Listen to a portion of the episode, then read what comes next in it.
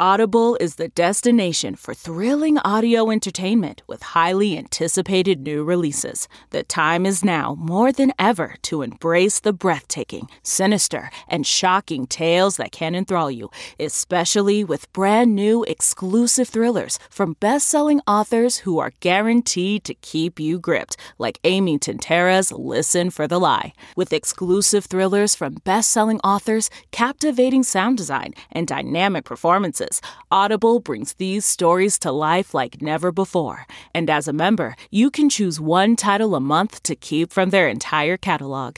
New members can try Audible free for 30 days. Visit audible.com/WonderyPod or text WonderyPod to 500-500. That's audible.com/WonderyPod or text WonderyPod to 500-500. Support for this show comes from Atlassian.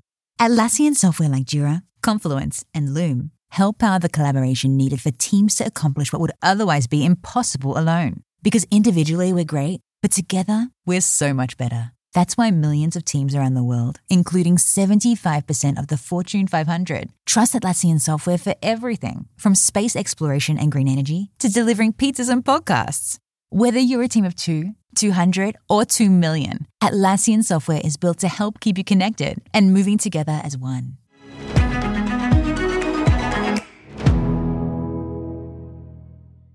It's better over here. After investing billions to light up our network, T-Mobile is America's largest 5G network. Plus, right now, you can switch, keep your phone, and we'll pay it off up to $800. See how you can save on every plan versus Verizon and AT&T at T-Mobile.com/AcrossAmerica. Up to 4 lines via virtual prepaid card. Allow 15 days. Qualifying unlocked device credit service ported 90-plus states with device and eligible carrier and timely redemption required. Card has no cash access and expires in 6 months.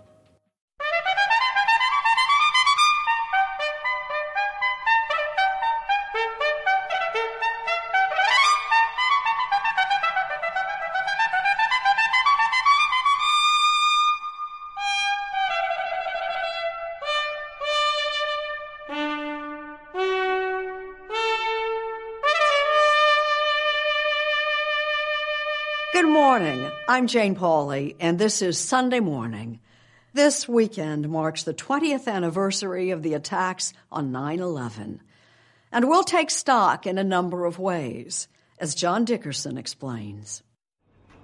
It's hard to imagine there are still aspects of 9/11 and its aftermath yet to come to light. Take the daring raid that killed Osama bin Laden. The SEAL teams that went into this, they didn't think they would make it back. That was a surprise to me. A conversation with Chris Wallace about his new book. And Luke Burbank reports on rescue dogs, those four-legged heroes of 9/11. 9/11 then and now, later on Sunday Morning. Summer's drawing to a close. The new season is upon us. And all through this morning, we'll be offering you some coming attractions. Jim Axelrod has a preview. The face is familiar, and so is the name. What'd you say? Michael Gandolfini steps into his late father's shoes as young Tony Soprano in a new film that explores the roots of the groundbreaking mob saga. The first instinct was no. Ben Mankiewicz catches up with Cedric the Entertainer. I would sing, I would do poems, so I was like, don't call me a comedian, call me an entertainer. Steve Hartman has his own take on this 20th anniversary of 9/11. And more. It's Sunday Morning, September 12th, 2021. And we'll be back after this.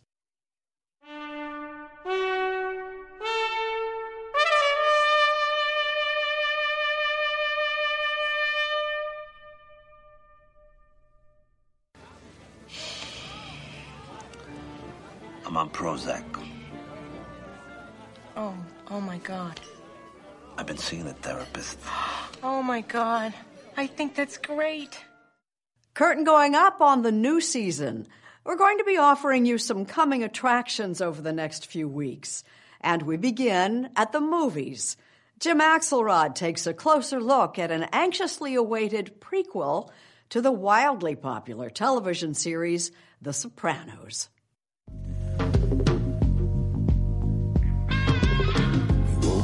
Snow After 6 seasons, 86 episodes, and a place on just about every critic's list of most influential TV shows ever. We are a family. And even in this f***ed up day and age, that means something. After Tony Soprano's North Jersey mafia family rewrote the rules, spurning network standards. So what, no f***ing eating now? Hey! For the freedom of cable. It's been a long odyssey with your mother, hasn't it? Oh, these last 500 years just seemed to race by. After show creator David Chase gave us a brutal mob boss who spent sessions with his shrink talking about his mother. And where did all that come from? The therapy part and the mother part. Well, I was in therapy, largely because of my mother, you know. He knew exactly what he'd hear once the series was over. Don't stop. People that I'd meet socially would say, are you going to do more? Oh, we should do more. Are we always thinking never, I'm done? Yeah, yes I did. But 14 years later, turns out he wasn't done. James Gandolfini's death in 2013 meant a sequel was out. So Chase went the other way, setting a movie 30-plus years before the show. The Many Saints of Newark is the story of Dickie Moltisanti, a father figure to the young Tony who'd been mentioned on The Sopranos, but never fleshed out. You remember Dickie Moltisanti? No. No? Is that what you said? Is he a friend of yours? He was my father. I went back over my memories, and I thought, oh, yeah, Dickie Moltisanti was all that talk about him, and he was really, a badass. I'm interested in that. I'd like to find out who that guy was. This isn't a Tony Soprano origin story. No, it is not. We wanted to make a gangster movie. We didn't want to make an origin story. We wanted to make a gangster movie. Whatever Chase's intentions, a prequel meant meeting younger versions of such well-known and beloved characters as Silvio, Uncle Junior, and Tony's mother, Livia, and making sure they rang true. Where's the line between honoring the integrity of the character and parody? Mostly casting. That's mostly where the line is. More than writing? Yeah, I think so. I felt this obligation to these characters as a fan of The Sopranos. Actor John Magaro plays the young Silvio Dante. Hey, so I need to talk to my Uncle Dickie. He's not here. His car's here. Battery's dead. Tony Soprano's eventual right-hand man, portrayed by Steve Van Zandt in the show. Yeah, go ahead. Last year I made bail so fast, my soup was still warm when I got home. For me, it started with the puss he has. That's kind of the frown he has. And then it gets into the shoulders a little bit. And then it's, he always has his hands kind of like this. He kind of keeps his arms in. Magaro says the pressure to capture the essence of these iconic characters and not do impressions of them was felt cast wide. Nothing is like playing a character where you have millions of rabid fans who are ready to pounce on you at the slightest mistake. And, this has come out in a few weeks, and I'm going to have to turn my phone off and internet off for a few weeks because it's going to be scary as hell. They're going to come at us. No choice will be more scrutinized than the actor cast to play the young Tony Soprano. Did you audition other actors? Yes. We auditioned other actors prior to him. Once you auditioned him, you knew? Yeah. Him. What'd you say? Is Michael Gandolfini, James Gandolfini's son. The first instinct was no. It comes with pressure, it comes with a responsibility, and then a whole nother layer of, playing my dad's part. But then he did something he'd never done before. Before your prep for the audition, you had never watched the series? That is true. Yeah, I'd never seen it. And my dad passed, so it was kind of a thing like, it's going to be hard. I don't really want to open that up right now. And then I watched the first season before the audition and just fell in love. It was just, I was so proud of my dad. He studied his dad's work, especially those therapy scenes. This isn't going to work. I can't talk about my personal life. Hours with a character who has triggers and impulses and a mindset, so it's such a gift. I have hours inside of a mind that I'm about to play. Oh, what's the matter? Don't cry. It's only me, Uncle Tony. Oh. I don't know what it is. It's like a scam or something. The gift was enough confidence to give it a go, despite the shadows and footsteps he knew he'd confront. Did any part of you think, you know what? I'm good. I don't need to do this. I don't know if you've ever jumped out of a plane or something, but you go and you look back and you go, how did I do that? Sometimes it baffles me too, that I just sort of did it. Yeah, I guess if I had thought about it too much, it would have crippled me. Were you at all concerned, any part of your calculus, what if this doesn't work? What consequence might there be for Michael? No. He's an actor, he wants to work, he wants to be a star or whatever. No. I mean, he's, what is he now, 20, 22? You asked for it, so. I want to go to college. I can't get caught with like this. David Chase knows he's asked for it as well. I always think to myself, when are people going to get tired of this family? I mean, how about never? I mean, I guess that's possible, yeah. That's just not the way I think. Knowing one thing he can count on from the extended family of passionate Sopranos fans is an unvarnished answer. And so I'm asking a guy who's at this level, does it still matter? Yeah. I mean, I'm one human being trying to communicate with a couple of million human beings, and what they respond to me, of course it matters. Uncle Dick. If they say, you surprised me, that was interesting, that matters, as opposed to, hey, asshole, you know, that's, we saw that already. Time for the new season in television. Cedric the Entertainer has been making us laugh for decades now, and he's about to add host of the Emmy Awards to his long list of credits. He's talking with our man in Hollywood, Ben Mankiewicz. Cedric the Entertainer is riding high. That's the rumble in the jungle right there. You don't even need to drive anywhere. You just scare people right there with that. His car collection includes a custom 1941 Ford pickup. You know, I love the lines on the trucks of the 40 trucks. That's what really made me buy this. I love the way the front was. And then there's this vintage beauty. The year was 1960. Thunderbird. Class, style, and high performance. The T-Bird's nice, too. I call her Lovey. Audiences have been loving Cedric the Entertainer for 3 decades, buying into a comedian who's dapper and driven. Called my grandmother cheating at cards, they put her out, man. We was like, that's grandma. They're like, she got to go. She got to go. I'm constantly trying to push the meter. It's like, what's next? It shows up in your DNA like that. And show business is in this 57-year-old's DNA. He's a comedian, actor, and producer with dozens of film and TV credits. Currently, he stars in 2 CBS shows, The Greatest At-Home Videos and The Neighborhood. Next Sunday, he'll host the Emmy Awards, also on CBS. A dream come true. It felt like, wow, you're sitting there hosting the television prom, if you will, just growing up and realizing how big a night that is. I felt like, oh, this is going to be fun. In case you were wondering, Cedric the Entertainer is not his real name. He was born Cedric Antonio Kiles and raised in Carruthersville, Missouri. Small town America, you know, you got the hamburger place up there, you got football games, everybody was family. What was your life like at home? My mother's a school teacher, single-parent household. She raised my younger sister and myself, you know, with a lot of love. We had a very, you know, kind of aspirational energy. But Carruthersville wasn't idyllic. There were rules, different rules, for blacks and whites.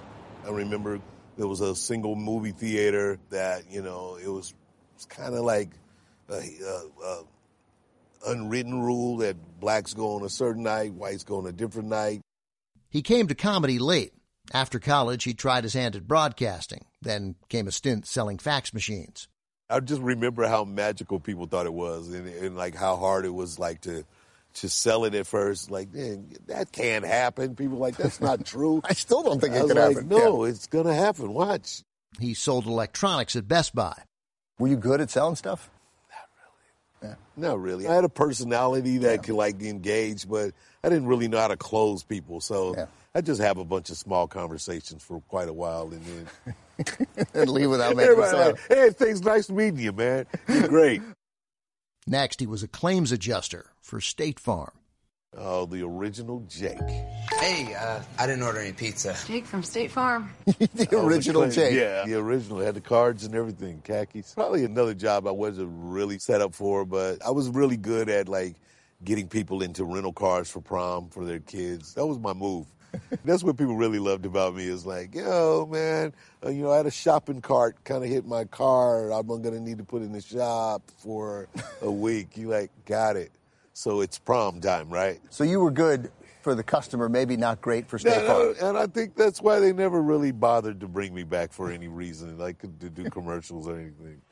He'd always been funny, but he didn't try stand-up comedy until his mid-20s. A friend talked him into it. Right out of the gate, he won $500 in a stand-up competition. He quit State Farm and hit the road. But Cedric Kyles didn't sound right. Where does Cedric the Entertainer come in? I performed as just Cedric. I performed as Cheerio for a short period of time there. And I did get a cease and desist letter from General Mills. Is that true? True story. I never really wanted to do, my formal name. I would sing. I would do poems. So I was like, don't call me a comedian. Call me an entertainer. So he introduced me as Cedric the Entertainer, and that was it. It wasn't easy. The road was paved with rough nights and long drives. But he had support along the way, including from fellow comedian Steve Harvey, who owned a comedy club in Dallas. I came to his club, and he put me on, and I performed. I did really well. Every night he would, let me come and do 5-6 minutes at the end. And so I just killed it every time, and he gave me $200. And then he brought me back maybe 2 months later to headline. That must have felt unbelievable. This guy is the best. Yeah. Yeah. Hightower, Robinson, you're out of here. A few years later, they teamed up as co-stars on The Steve Harvey Show. So let me ask your opinion of something. Take a shower, change your drawers. And on the groundbreaking Kings of Comedy tour. Talking about we want a black president. Come on, y'all, now, we got Clinton, that's close. We had a blast doing it, and, to be out on tour with those guys, lifelong friendships through that situation. This is the barbershop. The place where a black man means something. Cornerstone neighborhood. Our own country club. Film roles followed, among them Eddie Walker imparting old-school wisdom in the barbershop movies.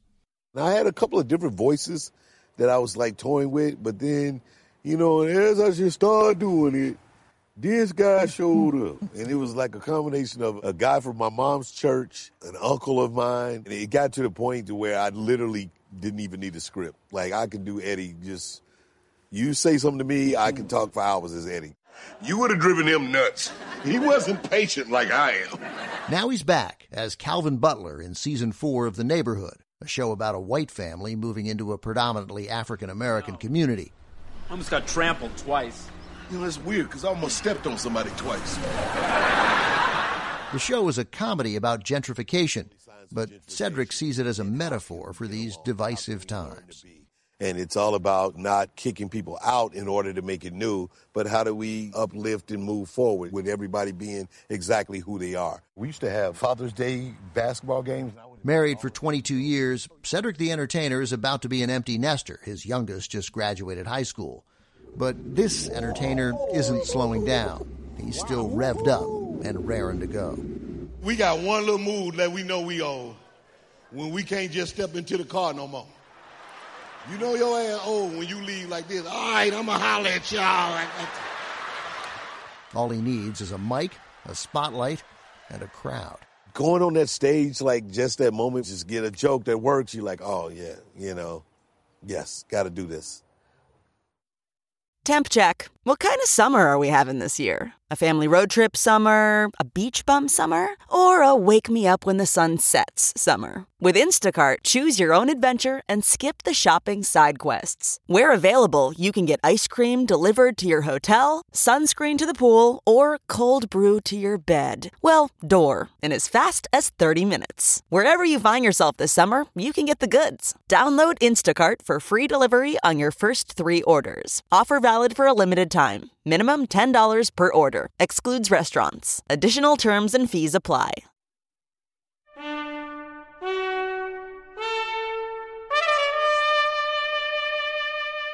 This morning, we're remembering the trauma and tragedy of the attacks of 9/11, 20 years on. You may not recollect that the CIA had identified Osama bin Laden as mastermind of those attacks even before that terrible day had drawn to a close. Yet the search to find him took another 10 tortured years. Chris Wallace has written a new book about the hunt for the world's most wanted man. It's published by Viacom CBS's Simon & Schuster, and he talks with our John Dickerson. Tonight, I can report to the American people and to the world that the United States has conducted an operation that killed Osama bin Laden, the leader of al-Qaeda. The 2011 military assault on Osama bin Laden's compound in Abbottabad, Pakistan, was so successful, it is possible to forget how difficult the U.S. Navy SEAL mission really was. The SEAL teams that went into this, they didn't think they would make it back. That was a surprise to me, and I will tell you that one of the top CIA operatives back watching the drone view back at Langley at CIA headquarters fully expected that he was going to see the compound just explode like a Jerry Bruckheimer action movie, that the whole place was just going to blow up. The SEALs didn't know if bin Laden would even be there, and if he was, he'd be ringed by tripwires, bodyguards, and maybe Pakistani troops. In fact, O'Neill called his particular team of the SEALs the Martyrs Brigade, because he thought, we're going to go out there, we're going to do it, we're going to avenge 9/11, we're going to bring bin Laden to justice, but there's no way we're getting home. Rob O'Neill, the Navy SEAL credited with killing bin Laden, is just one of the characters in Chris Wallace's new book, Countdown Bin Laden, that traces 247 days leading up to that fateful moment. The president is making a decision about a raid that's going to endanger the lives of the couple of dozen SEALs. It threatens relations with a very important ally, Pakistan, and not so incidentally, probably betting his presidency. Where do you put this one in the history of tough presidential calls? In terms of just the process, the professionalism, the care, the meticulousness, this is right at the top. Wallace's account isn't just about night vision goggles and stairway firefights. It also follows the painstaking puzzle work done at lonesome cubicles and in windowless conference rooms. The old line, the harder you work, the luckier you get. They had worked as hard as I can't see anything more they could have done to give themselves a chance for success here. It wasn't the only thing going on at the time. Obama has got a civil war in Libya. He's got the Arab Spring across the Middle East. He's got Donald Trump pushing the birther movement. We provided additional information today about the site of my birth. 4 days before the raid, President Obama had to prove he was born in America. But I'm speaking to the vast majority of the American people, as well as to the press. We do not have time for this kind of silliness. We got better stuff to do. It's true of every president. You don't get to decide what issues you're going to deal with, what's going to be on your plate today. Some of it you get to decide, but some of it is just incoming. The clock was ticking. The longer the CIA worked to be certain they'd found bin Laden, the greater the chance they might spook him, losing the best chance they had in 9 years.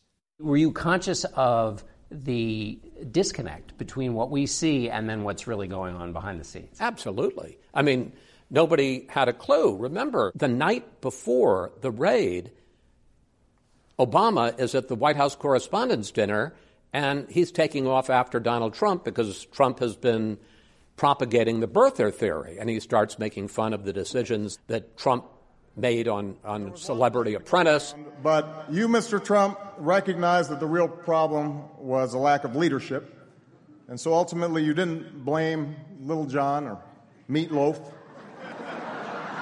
You fired Gary Busey. And these are the kind of decisions that would keep me up at night. He's 24 hours from the biggest decision of his presidency, and perhaps it's either going to secure or eliminate the chances for his reelection. It was the biggest decision for that president, but a typical presidential one, a choice where the chance for success was not much better than 50%. And even the best outcome was one where Americans were almost certain to die. I came to quite a different view of Obama through writing this book. Did a lot of people think he was the candidate of hope and change and peace and a dove? Yeah, but they didn't recognize how tough Obama was. Admiral William McRaven, the head of U.S. Special Operations Command, was also surprised. One of the things that McRaven said is, I know the guy had never been in the military, but he was so discerning about what was important and what wasn't, and he knew his strengths and he knew his limits. He knew the stuff he didn't know, and he wasn't going to presume or pretend that, I'm more of a general than the generals. Given that, what do you think when leaders say, well, I just trust my gut? I think they're damn fools. Do you ever think some of the people who are running or who want to run, you think they couldn't have handled this kind of challenge that Obama faced or that any president faces when it really gets to the toughest things? Yes. As a regular presidential debate moderator, Wallace has thought a lot about what it takes to be president. I mean, there are a lot of things about the presidency other than making these kinds of life and death decisions. But for the biggest things, the things like bin Laden, the things like getting out of Afghanistan and confronting North Korea and all of these things, there are going to be crises, completely unforeseen crises. And the idea of really thinking, could they handle that? Could they handle all of the incoming, all of the information, all of the pressure, all of the risks, all of the possibilities, and come to the right conclusion? And in the end, it's kind of a guess. You don't know until they're there. But it's a useful way to look at a potential president. Steve Hartman has a portrait of love everlasting. After 20 years in a box, Monica Iken is ironing her wedding dress, getting ready to wear it once more. And although she will wipe away every wrinkle, she will not smooth over the tragedy it represents. I think wearing the dress makes a statement. What is the statement? That I was happily married the day he died. And I was looking forward to having a family. Monica was married just 11 months when her husband Michael, a bond trader, died in Tower 2. It was a brief marriage, but Monica says the loss feels everlasting. There is no moving on. You never move on from it. You move in. You move into the life that was chosen for you. Hi, my name is Monica Iken, founder of September's Mission.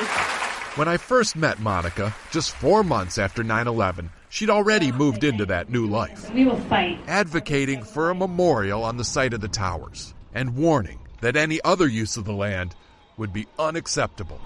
You're going to stand down there. Absolutely. In front of the bulldozers and not let them put up a building. Right. We don't build over crying souls. She was tenacious, relentless. George Pataki, New York governor at the time, says it's important to remember that a lot of people didn't think we needed a memorial here. People who just said we had to move on, just rebuild. But Monica said this was hallowed ground. Was there a louder voice than hers? A lot of people deserve credit for that, but certainly Monica Iken is among the most. Monica has since remarried and has a family, but she freely admits and has come to accept that she will always be in love with two men. We can live our lives, but still keep that memory. Moving in, but never moving on. Her motto and her vision for this most sacred space.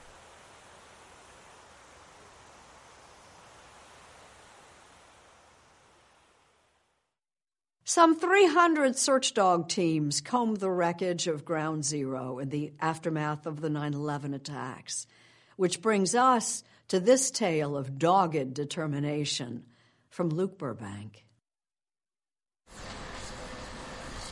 9/11 was undoubtedly one of the darkest moments in our nation's history.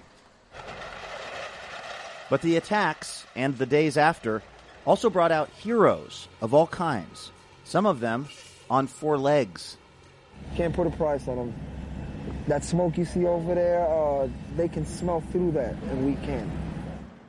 Among them was Anna, a dog trained to find humans in the tangled rubble, all at the direction of her handler, Rick Lee, a firefighter from Sacramento. Overall, kind of reminded me of the old World War II films of London being bombed because everything had no color, it was all gray, everything's destroyed.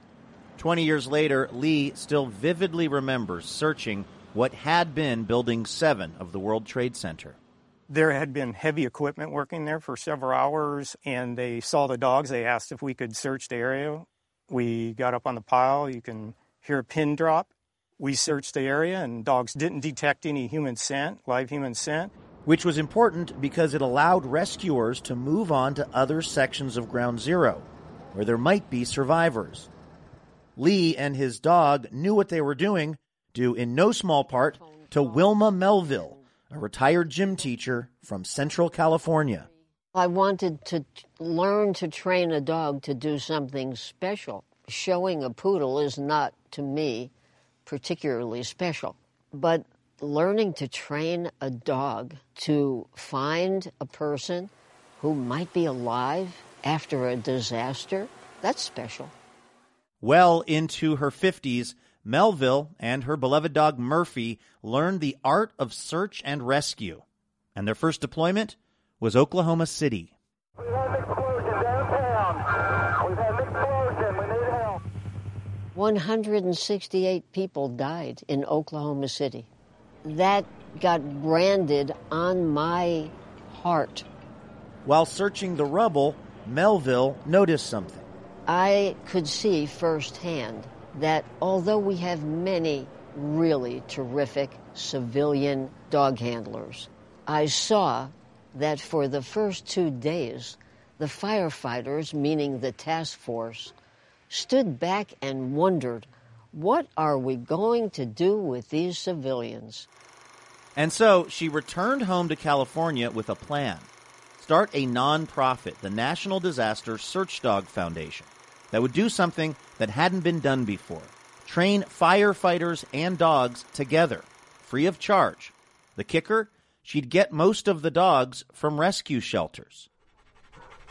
Kind of looking for a dog that's got a really, really high drive that really doesn't make a good pet. They're going to run on the rubble. They're going to do everything just to get that toy and that reward. So they have to be really, really drivey. Jason Vasquez is an L.A. County fire captain. He says search dogs use their keen noses, search, and outsized enthusiasm to find humans and human remains in disasters. Yeah, nice job, buddy. Don't pull her all the way out. They're using 100% smell. They use the sight to get over the rubble, okay, but their nose is 100% working, and that's how they find somebody. There are a number of folks out here. How does the dog know to go look for the one guy that's hiding in a barrel? It's kind of like somebody playing like a little kid game, hide and seek. The person that's out and they can see them, you're not the one I'm looking for. I'm looking for the one I can't see that's hard to find. The foundation's headquarters in Santa Paula, California, are a sort of search dog Disneyland. Where are they, bud? Where are they? With simulated collapsed freeways, leaning buildings, and many piles of rubble and wrecked cars. Wait. Search. It's the only facility of its kind in the U.S., built specifically for dogs to learn search and rescue. I had an ambition, once the Search Dog Foundation got going, to create 168 FEMA-certified teams, one for each person that died in Oklahoma City. And just last year, This agency made it to the 168th mark.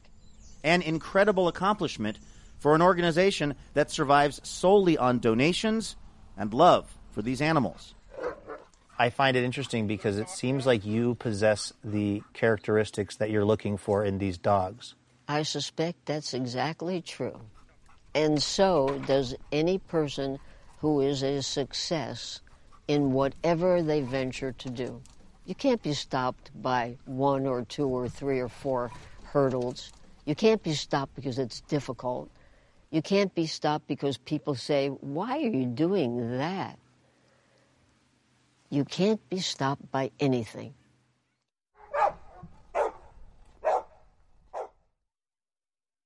Thank you for listening. Please join us when our trumpet sounds again next Sunday morning.